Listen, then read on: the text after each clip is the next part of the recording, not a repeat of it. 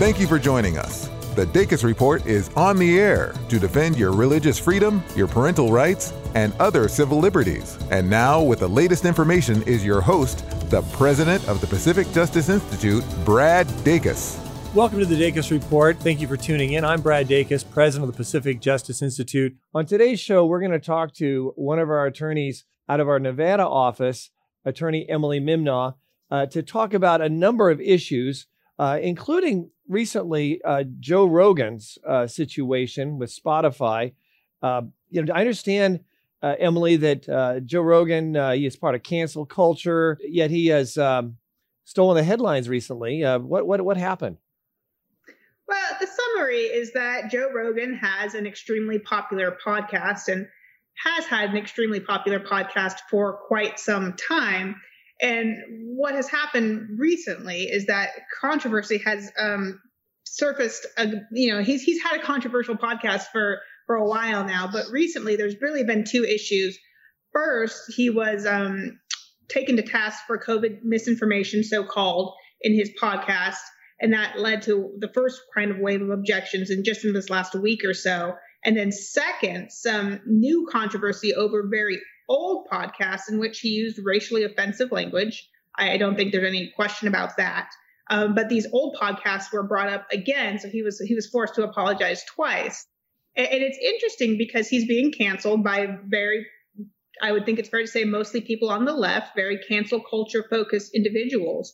But he, Joe Rogan is not a Christian. Okay, he he said I think to put it politely some very insensitive things about Christians. He's you know referred to the mythology and and I'll leave it at that. He's not a Christian. He's never claimed to be a Christian, and he's really not a conservative. He has, you know, in 2020, for example, he said at one point he was planning on voting for uh, Mr. Um, Bernie Sanders. So I don't know of too many conservative Christians who are planning on voting for Bernie, Bernie Bros. But nonetheless, he has fall. He's become the most recent target of the cancel culture. I, I don't know if it's a war, but certainly the cancel culture climate. Okay, so who exactly is this uh, Joe Rogan? I mean, I, personally don't listen to him, so I'm uh, I'm in the dark, and a lot of our viewers are in the dark. Uh, what does he actually do? Well, who Joe Rogan is, I think, depends on who you ask, including Joe Rogan, really, on any given day. According to his Twitter bio, he is a stand up comedian, mixed martial arts enthusiast, psychedelic adventurer. So, not somebody you would necessarily go to for your medical, political, philosophical, you know, advice. I think that's fair to say. He got his start really as a comedian, and then he transferred into um, acting through Disney. Actually, he was on Hardball. He was actually the host of Fear Factor, if you can remember that show, for about half a decade. Um, and, and, after I, this is it sounds like a joke, and I guess in some ways it, it all is a bit comedic. Um, and, and after his stint with Fear Factor, he launched this podcast with um, a friend and fellow comedian in 2009. And it, I, don't like to use the word instantly, but it almost instantly became extremely popular. And that really, I think, is where, where the rub is, is that he is just wildly, hands down, more popular than anything on TV. So uh, his podcast is what got him in the headlines, then, right? Right. His podcast is called The Joe Rogan Experience. If you look at the, I, I looked it up this morning to, to see exactly what this was um, on Spotify. It looks, I think, psychedelic, perhaps is the word. Um, it's a very interesting close up of his face. And when we say that we he has lots of podcasts, I believe there are there were 1,170 give or take of these, and some of these have been removed as a result of the as a, as a result of these cancel efforts. But but when I say that it is a copious and scrolling body across the across the across the landscape, culturally, philosophically, politically, you name it, that person has probably been on the show at some point. Wow. And I understand his show has a huge audience, right? Absolutely huge. It has, on average, right now, about 11 million listeners per episode, uh, which is more than probably the top three top ranked news shows on TV, all Fox. But if you Tucker Carlson doesn't even average four million an episode. Most recently, CNN, for example, I think they're currently averaging about 0.7 million viewers on their most you know popular TV airing, and, and he's a- averaging about 11 million according to Nielsen 11 million listeners per episode. And these episodes are not short. That's another kind of mind boggling thing about it. His first episode in 2009, his interview was five hours long. So it is just completely counter to the soundbite TV climate that we're used to. In, on average, I was looking, I could not find a single episode that was less than two hours long. Yeah, in fact, wasn't it uh, Elon Musk uh, where he, you know, reportedly smoked marijuana on a show? It was actually Joe Rogan's show that he smoked pot. Is that is that right? That is right. And anybody who owned Tesla shares probably remembers what happened shortly thereafter because uh, the stock tanked about 9% and, and, I remember, I didn't know who Joe Rogan was at the time, but I heard about this incident and I just thought, well, I guess that answers the question when Elon Musk says something and you think, is he high? The answer may actually be yes. But I, I think the, the Elon Musk incident uh, draws attention to a lot of the inconsistencies um, that, that Joe Rogan embodies because he's also known for Sober October. So in 2017, he launched this Sober October campaign to encourage his listeners to come to face with some of their addictions and to give up, you know, unhealthy substance use during the month of October. And then the next year, he's got Elon Musk live on his show smoking a joint. And then eight episodes later, he returns to Sober October Part Two. So to, to, to look for him for any type of consistency or, or to be some type of political philosophical oracle, I think misses the point, which is that he is a comedian and he is first and foremost an entertainer. And it seems to be the fact that that is very popular with people. So, what exactly from his podcast got him in so much trouble and controversy?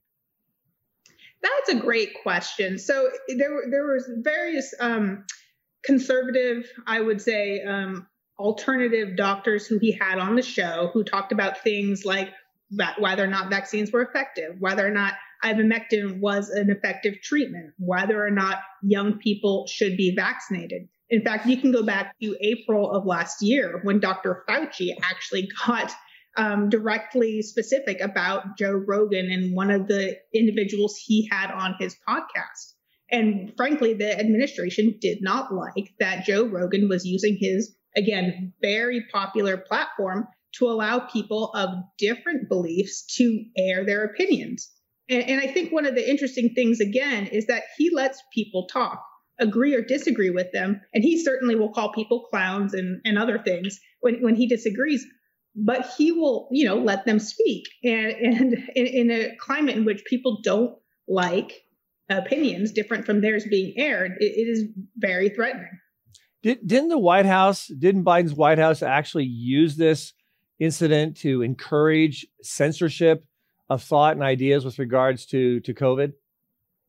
They they have very specifically just this Monday actually. White House press secretary Jen Psaki was asked about Joe Rogan specifically because he apologized once for the COVID misinformation and Spotify, his platform with whom he has a $100 million contract multi-year, um, said that we're not going to take him down, but we're going to put these censorship labels on his podcast, you know, warning dangerous material if it has COVID type, you know, discussion, which is kind of akin to when you buy a CD for those who still buy CDs or remember what CDs are. And when, they started putting those parental advisory labels on CDs, um, I was actually a Tipper Gore initiative. Similar to that, they've now slapped warning labels on some of his podcasts. And Jen Psaki said that's good. That's a start, but she encouraged all multimedia platforms to go further and do more. Sure enough, later on Monday, more of Joe Rogan's podcast episodes were taken down from Spotify.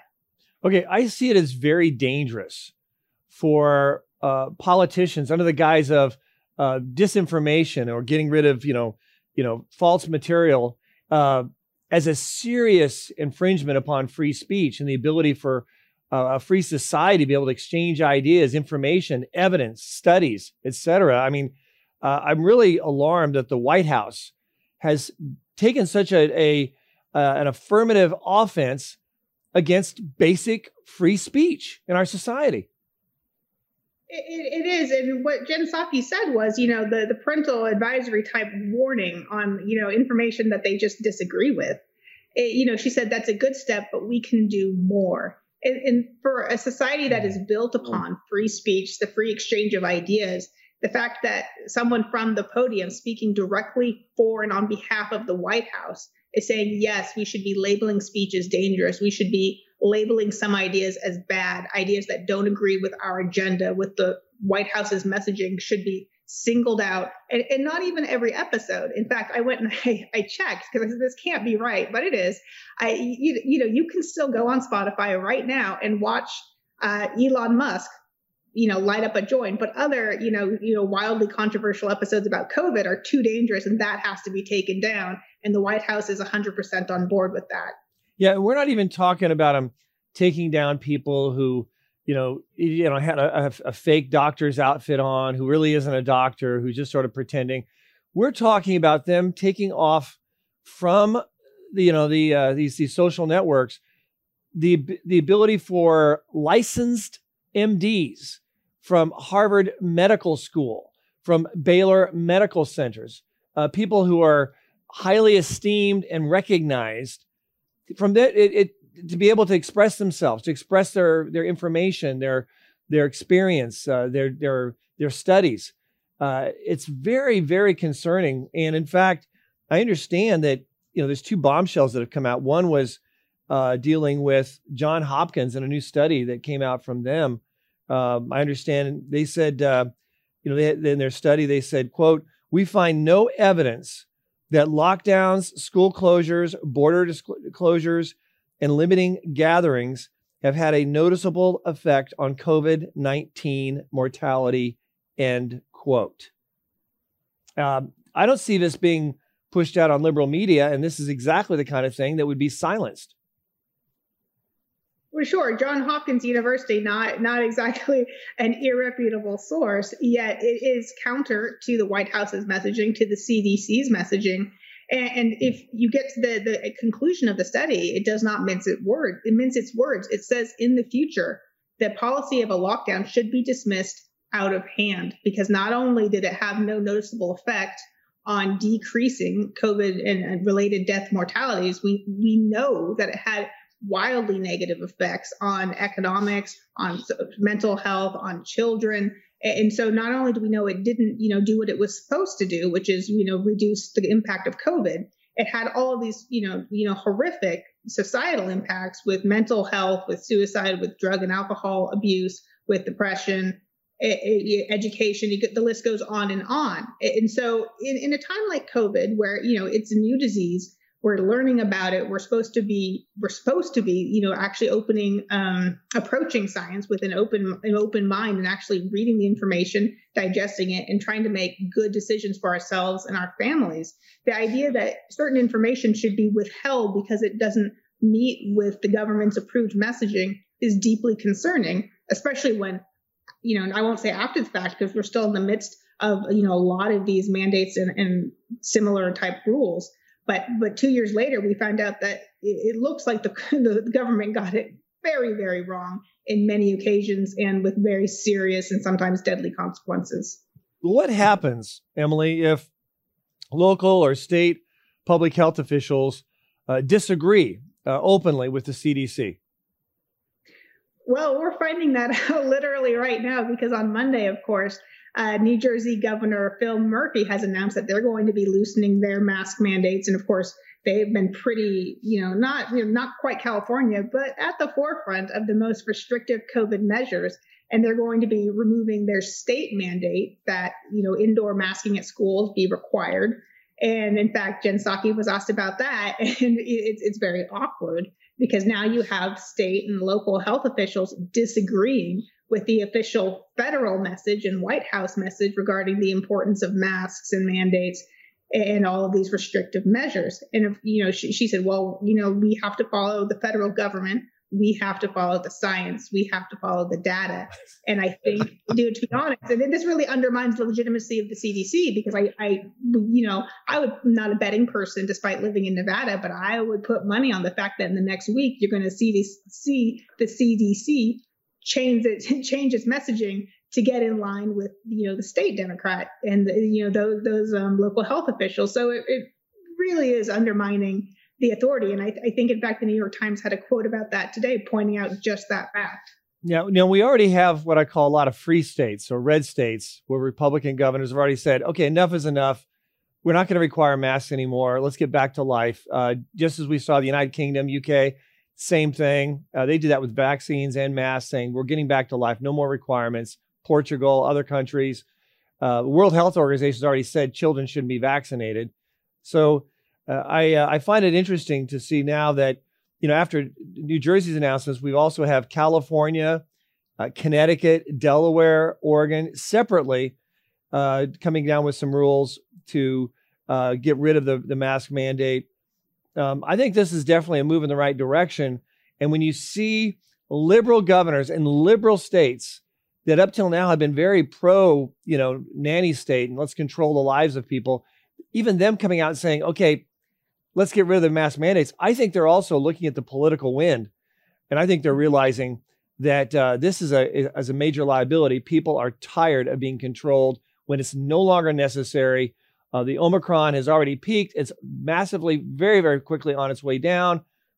We don't have the fatalities like we used to, as far as a, from a per capita per case. Uh, it's it's like you know less than one tenth the fatality as before on a uh, per per uh, person basis uh, who's actually received the the virus. So I think that uh, this is just common sense, and you know, but at the White House comment on the loose, you know, what's been their what's been their comments on this? I mean, we've seen some things happening here. Are they now falling into line? Or are they still standing by their hardcore? We want to control you. Wear the mask. Well, there's Jen Psaki speaking for the White House is still standing by the CDC because I, I mean, what else can she do? But but she also you know eh, you know she's she's I don't know if she's per se a politician, but she can talk out of both sides of her mouth because she also said, and I like that the New York Times noted this. But of course, local school districts have always had the option to make their and set their own masking you know policies which of course we know is completely untrue in That's California. Right. The right. local schools have never had the option as to whether or not they wanted to mask, and we've seen lots of litigation around that very point. And so the idea that you know, of course, we've always had and respected local control is you know laughable by anybody who lives anywhere in the states of, in the United States of America. We we simply know that's not true. Yeah, we uh, right now have a, a, lawsuit where we're defending a uh, church-based Christian preschool uh, where they were they were ordered, you know, all these little toddlers have to wear masks. Well, you can't keep toddlers with a mask on all the time, and uh, and just them microing and then picking on this preschool, even though there's other preschools that are secular. No no effort to to uh, criticize them. Instead, they just literally shut down this Christian preschool uh, because they're not forcing these little toddlers, two two to four year olds, to wear masks. Uh, it's insane. Then we have another lawsuit, as you're well aware of, Emily, in in uh, Florida where the state of Florida governor says, okay, no masks. No, they're not required. In fact, parents, you have the final say.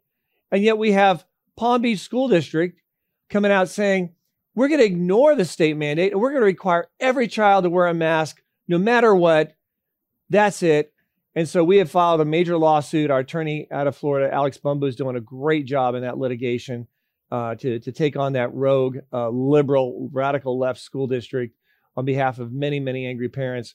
Uh, so it's true. They, it's school districts have not had this this option, if you will, and we see some just going even out of their way, even if they do have the option, like in Florida, to still require masks. And I think it's very disturbing. Now, um, is the rule uh, this is the the real threat of uh, of a podcast like Joe Rogan and is listening people listen to him.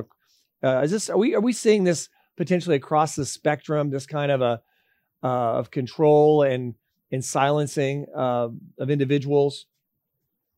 Well, we're seeing it come after Joe Rogan because he had the audacity to allow certain unpopular or conservative minded people, you know, allowed them equal and not really equal, but some airtime on his podcast, right? Someone like Abigail Shrier, who believes, you know, shockingly in the reality of biological sex. You know, you can't give airtime to someone like that. So you don't see them objecting to having, you know, Bernie or Elon Musk or Tulsi Gabbard or any other number of people on the left who tr- subscribe to various, you know, political agendas. And, you know, particularly, I think these, you know, current popular sexuality identity type politics. It's when you start giving airtime to people who are, you know, conservative and Christian that they get labeled as you know, hateful or misinformation. And he has, you know, Joe Rogan has to apologize and put warning and trigger labels on his content. And I think that's that's the real, you know, the real fear is that in the current climate, I think there's one of three, you know, general reactions. You have the current wokest knee jerk must cancel, can't hear something that challenges the current prevailing view. You have this kind of cynical, nihilistic response to the search for truth, which means, you know, there is no truth and you just reduce everything to a joke. And then you have the third response, which is, you know what, let's let people speak and let's actually hear what they have to say. And if it's, you know, laughable, then we won't take it seriously. And if you know, you know, the, the real troubling part, I think, is that you hear from someone like Abigail Shrier and she makes a lot of sense. And that is truly threatening and dangerous. And that's when you start seeing the, you know, cancel culture sharks start circling. Yeah, it's it's a real threat. And uh, particularly when we we start, you know, trying to control speech and uh, and isolate speech. You know, Google, people a lot most people they often search with using Google. Google is terrible at censoring at c- canceling th- information out, uh, putting information in the in the you know on the 48th page when it really should be on the first page. And that's why I encourage people to do what I'm doing. I use DuckDuckGo.com. That's the great search engine.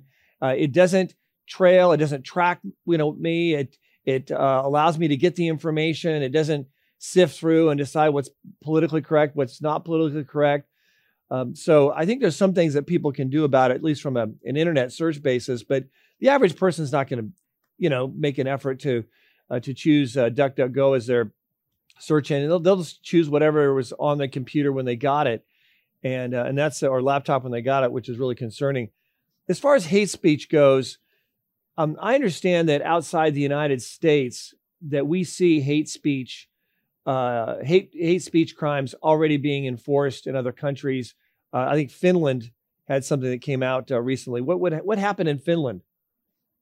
In Finland, the result of about a two-year investigation into a long-term member of parliament, about I think over 20 years, she posted, um, and I should say she actually tweeted, and she tweeted it at her own church. She was objecting to the Evangelical Lutheran Church, which is the state church of Finland. So you have to remember this is not the United States. You have an official state church. So she engaged in a conversation with a church in which she is a member and she questioned, and I think it's fair to say challenged the fact that the church was sponsoring what what was a gay pride parade in in Finland and she just said, you know, how does this square with the teachings of the church and the Bible and you know, here's the hateful part.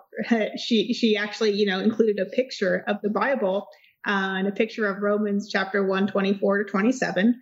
And because of that, she you know didn't really think much of it.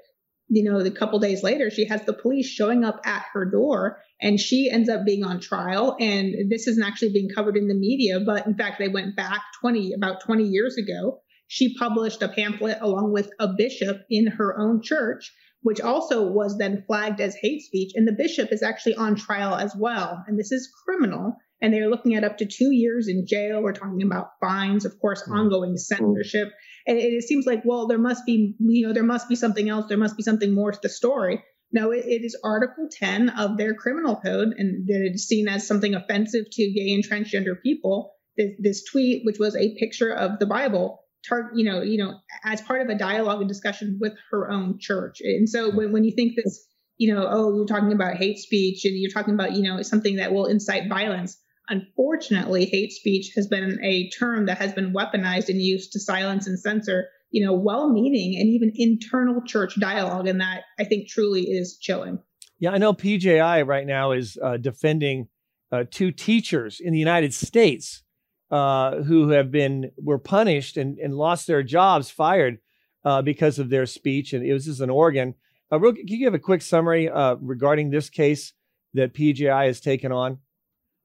Yeah, two two women in Oregon, both teachers, went on their own time and published on YouTube, um, you know, video basically talking about you know Christian intolerance and ways to they thought to approach the difficulty of transgender students in you know junior high and high school situations where you have you know christian people who do not believe that you can change your gender. And nonetheless this was targeted and flagged. And so their speech similar really to what you saw in finland what was made was outside of work, just in a you know a general public debate, you know, matter of public interest, I would say context, was then turned around and used as a basis to suspend and terminate them. Pacific Justice Institute invites you to join in the fight to protect our religious liberties. Consider volunteering in one of our California offices or become an affiliate attorney. Visit our website to find out more pji.org. And while you're there, subscribe to our Legal Insider to keep updated on all of our current cases. Pacific Justice Institute. Together, we can make a difference. So, folks, just remember it's our God given freedoms we're talking about. Now, let's choose to keep them. I'm Brad Dacus, president of the Pacific Justice Institute. Let's continue the fight for your freedoms. Thank you for listening in today. To find out more about the Pacific Justice Institute or the Dacus Report, call 916 857 6900 or log on to pacificjustice.org.